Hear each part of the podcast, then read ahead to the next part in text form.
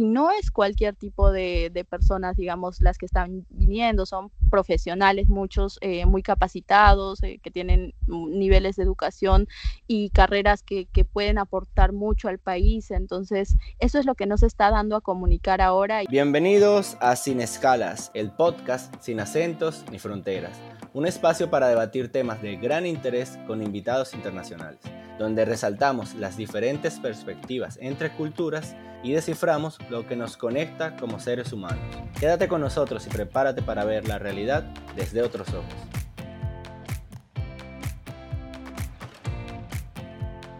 Hola a todos, bienvenidos a este episodio de Sin Escalas. Les comento que será un episodio sin precedentes ya que nos quedamos en Perú. Se preguntarán por qué. Pues si escucharon con atención la historia de Antonio Rodríguez sobre su migración a Perú, se dieron cuenta que la xenofobia ha sido una constante a lo largo del tiempo, por lo que decidí entrevistar a mi amiga Margaret Velasco y conocer desde su perspectiva como peruana la situación actual sobre la migración y la xenofobia.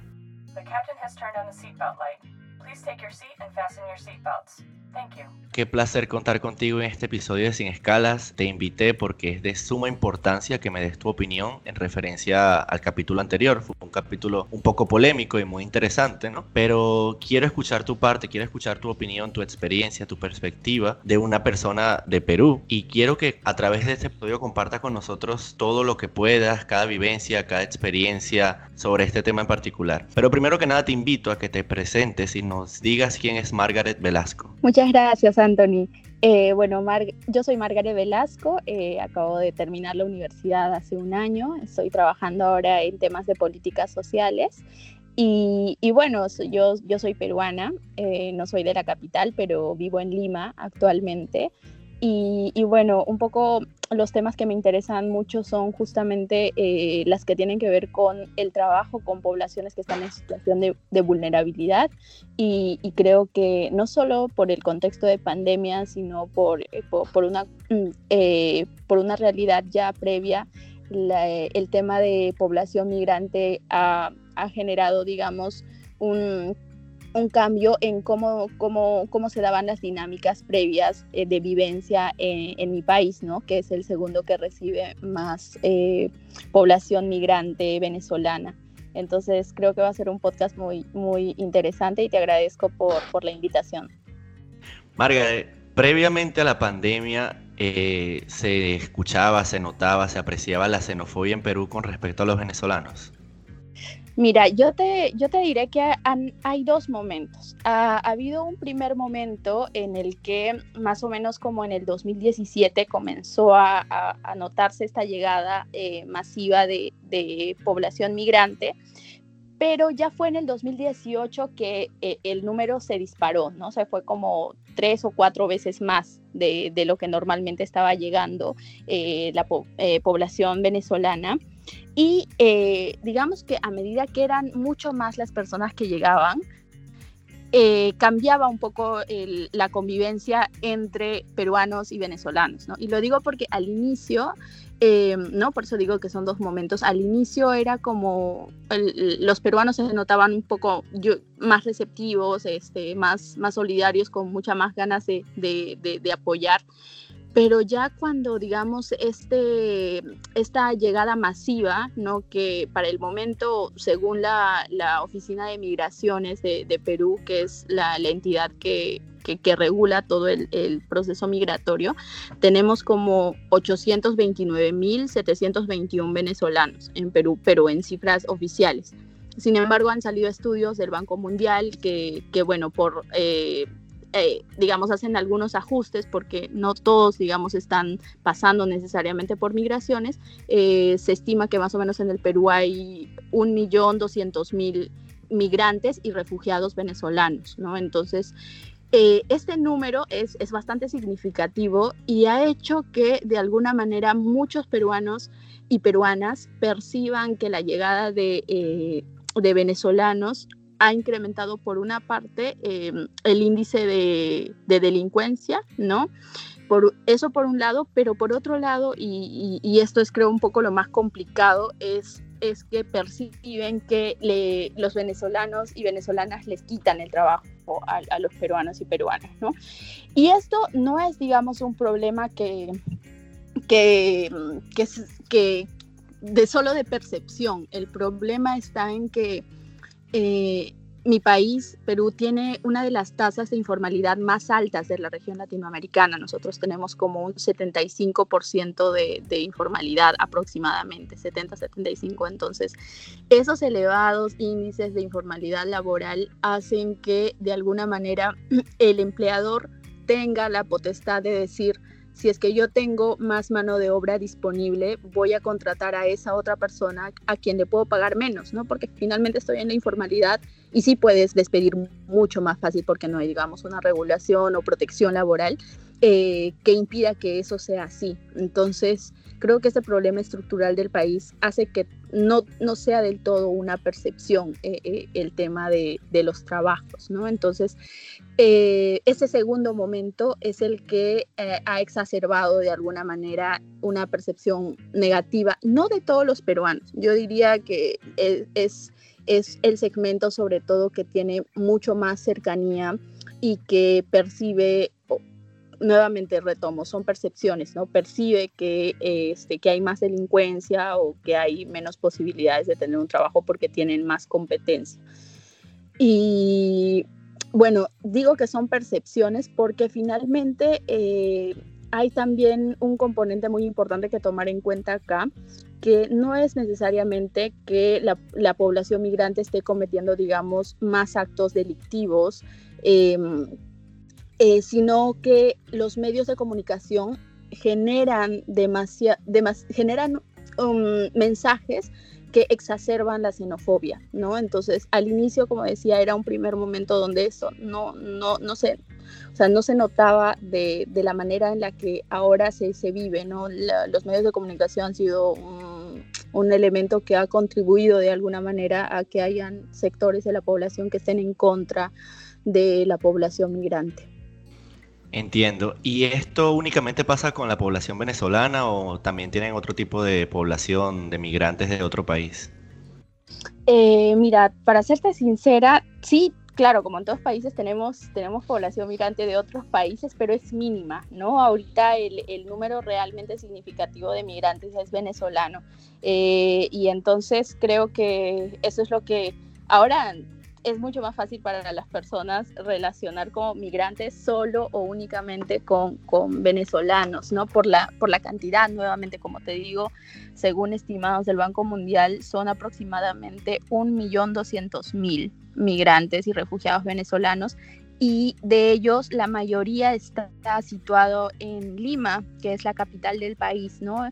Y dentro de Lima hay determinadas zonas, eh, distritos, que es donde se encuentra la mayor cantidad de población. Entonces, eh, como Perú es un país que es bastante centralizado, que es decir, que, que, lo que pasa en Lima es lo que es como si pasara en todo el país, porque es la capital y tiene más visibilidad. Eh, eso es algo que a mí personalmente no me gusta mucho, este centralismo, pero em, digamos, el hecho de que, de que estén aquí situados la mayoría de, de, población migrante hace que también los medios de comunicación le presten demasiada atención y, se generen, digamos, estos, eh, exacerbe un poco más el, eh, de algunos mensajes que están en contra de, población migrante, ¿no?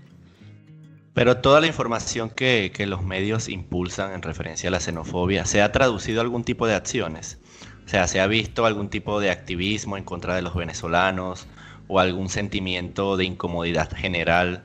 ¿O es únicamente a través de los medios que se ha promovido?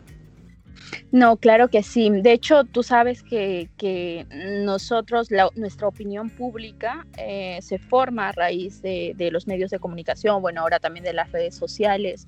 Y, de hecho esa, esa opinión pública sí se está traduciendo en algunas acciones, eh, algunas, digamos, de las, de las acciones concretas de, eh, que están, digamos, tomando algunos peruanos es antes había mayor predisposición en, arrendar, ¿no? Rentar un, lugar para vivir. Eh, pero desde que, digamos, están, se están lanzando algunos mensajes que son xenófobos, que, que relacionan a, la población migrante con, con, delincuencia, generan temor en la población y ese temor eh, se traduce en una menor predisposición a que les puedan alquilar eh, algún lugar para vivir, ¿no? Entonces, estos, estos sentimientos, o sea, esta, estos mensajes que a veces se lanzan, no quiero culpar acá únicamente a los medios de comunicación, sino como te digo ya, algunos, algunos, este, algunas algunos conceptos ya parten de las percepciones mismas de las personas, están vinculadas a ¿no? sentimientos de, de, miedo, temor, rechazo, desconfianza, o sea, ahora ya hay un poquito una relación más tensa entre la población de acogida, que son los peruanos, eh, con la población migrante hay un descontento un poco de la comunidad eh, de peruanos y preocupación nuevamente por, por, la, por el tema de, de la competencia en, en, el ámbito laboral. Eh, entonces, claro, todos estos sentimientos están generando de alguna manera un, mayor rechazo y, y, eso es algo que, que, que, hay muchas organizaciones acá que, que están tratando de, de, de, trabajar, ¿no? O sea, concientizar que de alguna manera no es que las personas que hayan llegado acá lo, lo hayan hecho con estas intenciones de querer eh, cometer actos delictivos, ni mucho menos quitarle el trabajo a nadie, sino que es, es una respuesta humanitaria que está dando el país para que sean personas que puedan de alguna manera eh, tener las posibilidades de tener una mejor calidad de vida que en la de su país, ¿no? Eso es, eso es lo que está pasando. Claro. Margaret, la pandemia, ¿Cómo influyó, cómo modificó esta situación? Mira, este, bueno, la pandemia lo que ha hecho es poner a una población que ya estaba en una situación de vulnerabilidad, por todo lo que te comento, eh, eh, a ponerla en una situación mucho más compleja, porque nosotros en Perú hemos tenido una de las cuarentenas más estrictas en el mundo. Eh, y eso lo que ha hecho es que incluso nuestra población, como te digo, mucha informal, no pueda salir a trabajar, no, no, hay, no tenga la posibilidad de, salir en el día a día, vender cosas y, y tener, digamos, un pan que llevarse a la boca. Entonces, como respuesta ante estas medidas eh, de confinamiento que, ha dictado, mm, que se ha dictado por parte del gobierno, eh, también han venido medidas complementarias para la población peruana de dar bonos, ¿no? Bonos a personas naturales para que puedan de alguna manera este, compensar aquello que no están pudiendo ganar por las medidas de confinamiento. Sin embargo, eso no ha sido igual para la población migrante. Claro, se nos dice a todos en el país, no pueden moverse, no pueden salir de sus casas eh, porque hay una pandemia, em, pero nada, o sea, a nivel de, del gobierno sí la respuesta ha sido mucho más limitada para la población migrante. Nuevamente, ¿por qué? Porque mucha de la población peruana, este, un poco la percepción, sigo en el ámbito de las percepciones, es, o sea, ni siquiera el Estado logra llegar bien a nosotros, peruanos, eh, entonces ven como negativo, digamos, que se atienda, no todos, no quiero generalizar, quiero que eso quede muy importante, estoy tratando un poquito como, claro, en términos generales, pero esto no involucra todo el sentimiento de todas y todos los peruanos, ¿no? Pero sí, digamos, hay una, hay un, hay una parte de la población que que no ve con buenos ojos que el, el, Estado atienda a este grupo cuando son mismos peruanos que están pasando por una situación bastante complicada. Entonces ahí es donde han entrado a tallar muchos organismos eh, de, de, la cooperación internacional, ONGs, para apoyar también a, eh, a, la población migrante, ¿no? a que también de alguna manera pueda acceder a, a algunas este, rentas mínimas para poder también este, pasar un poco la crisis. Y a nivel de, digamos, de, exacerbar el discurso eh, antimigrante, yo creería que sí ha habido también un, un, punto de inflexión con el tema de la pandemia, que un poco la mirada se ha ido mucho más a, a hablar de, la pandemia en sí, la crisis sanitaria y la crisis económica que estamos viviendo. Entonces, claro, se han dejado muchos temas este, del lado. Nosotros hemos tenido también unos cuantos conflictos políticos internos, entonces eh, la atención de la prensa ha estado más situada allí. Eh, sí ha habido una antes y un después definitivamente de, de, de la pandemia, ¿no?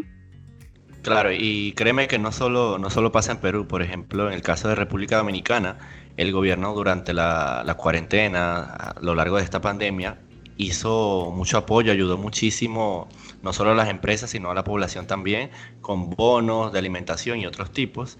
Sin embargo, solamente para dominicanos. Y en República Dominicana también hay una gran cantidad de venezolanos y como te comento, realmente es una situación que pasa en muchísimos países, no solamente con los migrantes venezolanos, sino también con, de otros países, por el tema de que los países en este momento se están enfocando en el apoyo únicamente a, la población nativa y es complejo, es complejo realmente. Ahora te pregunto, ¿cómo has percibido tú que ha sido la, la respuesta de los venezolanos contra todo tipo de acto de xenofobia en Perú?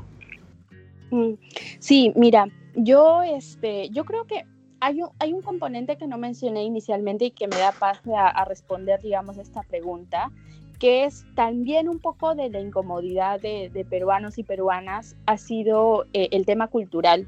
Eh, yo, te, yo te voy a comentar y creo que tú compartes esta pasión conmigo. A mí me gusta viajar mucho eh, y es porque creo que el viajar te permite tener una mente más amplia, ¿no? Eh, empaparte en la cultura de otros países, entenderla, llegar a quererla y amarla como si fuera tuya. Pero cuando, digamos, no tienes mucho esta posibilidad de, empaparte culturalmente y enamorarte de otras culturas, lo que genera es eh, lo que se genera es una tensión y eso es lo que ha pasado aquí, ¿no? Ha habido una, ha habido una tensión cultural en, en la medida en la que muchos peruanos y peruanas son mucho más conservadores que, que los venezolanos, definitivamente, ¿no?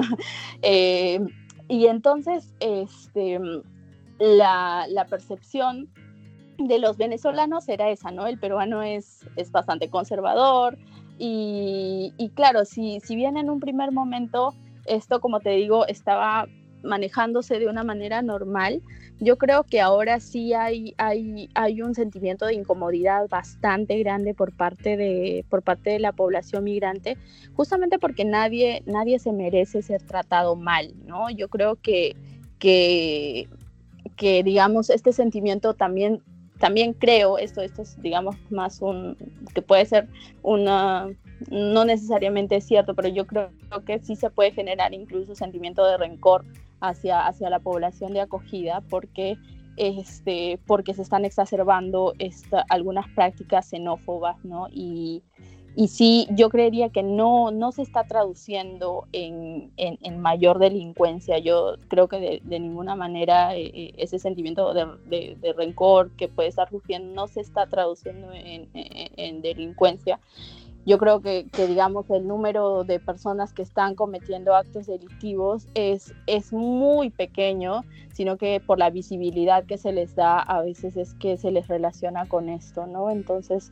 em, yo personalmente no, no, he tenido como la posibilidad de, ir a, esos, a los lugares donde hay mayor población migrante, como para ver bien cuál es esta respuesta que se está dando por parte de, de venezolanos y venezolanas pero creería que sí, pues, o sea, yo, en toda persona se llega un momento de cansarse de que de recibir malos tratos y, y bueno, no sé, eso, eso es lo que creería que está, que está pasando. ¿Cómo ves el desenvolvimiento de esta situación a corto y a largo plazo? Porque según lo que, lo que de verdad percibo que comentas, eh, parece que no está encaminada, por lo menos a corto plazo, a resolverse, ¿no? Sí, mira, hay una, yo te había comentado que acá en Perú tenemos una institución que es la Superintendencia Nacional de Migraciones, que es la que se encarga de temas de regularización migratoria.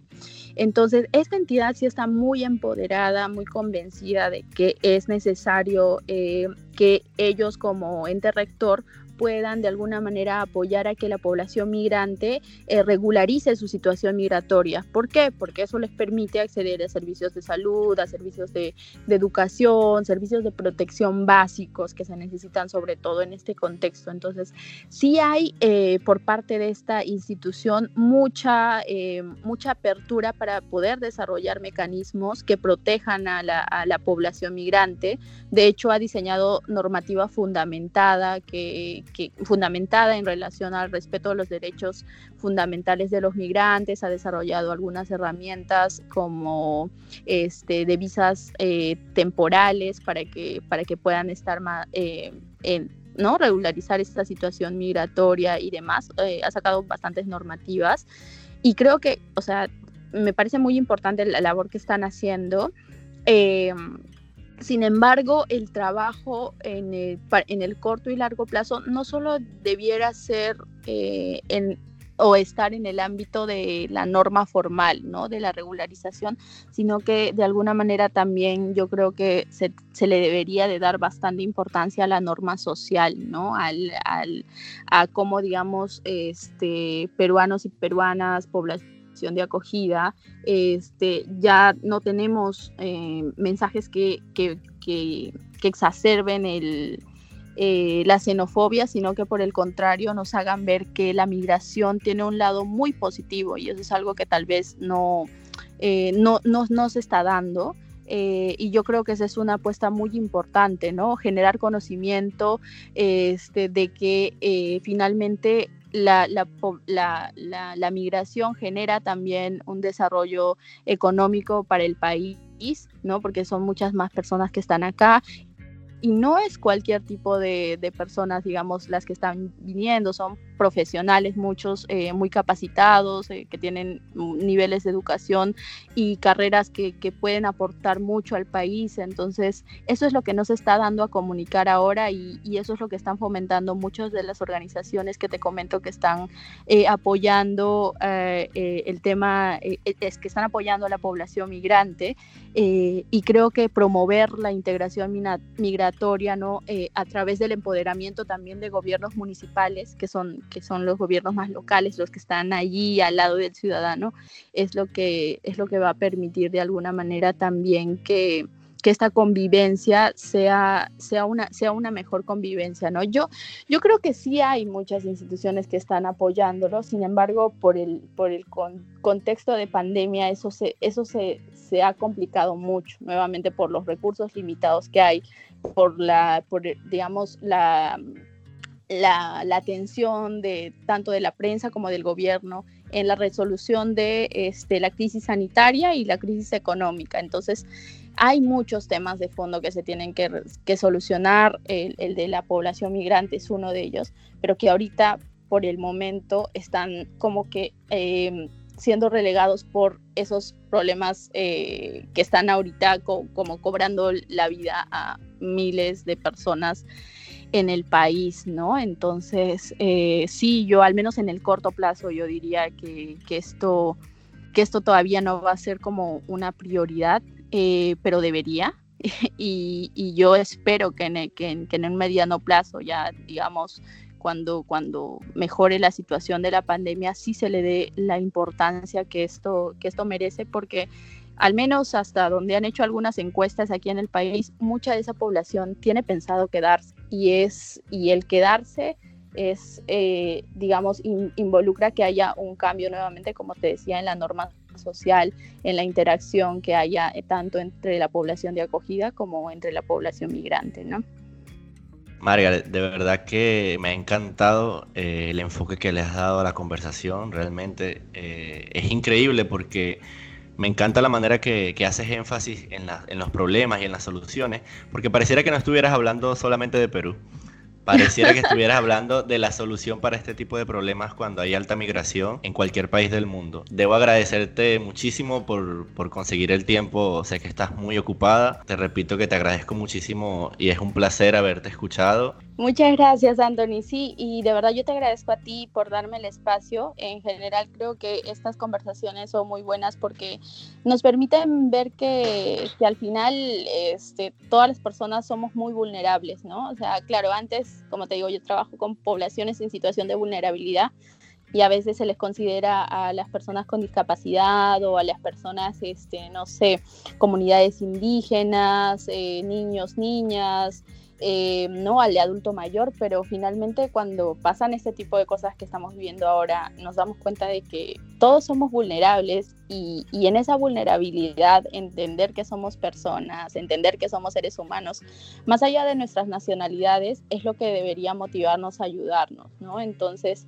yo creo que, que cuando uno entiende ya las razones mucho más de fondo de por qué por qué suceden algunas cosas, es que también e, esta norma social puede, puede cambiar, ¿no? Entonces yo creo que te agradezco nuevamente por, por la invitación y, nada, eh, muy agradecida de que, de que estés tocando este tema que es muy importante porque no va a ser de ahora. Eh, yo creo que el fenómeno migratorio está pasando ahora en Latinoamérica, pero está pasando en otros continentes y es necesario que tengamos mucha claridad en cuáles pueden ser las soluciones que permitan que todos y todas tengan un lugar donde tener una, una vida tranquila, en paz y donde finalmente también puedan desarrollar las potencialidades que cada uno tiene, ¿no?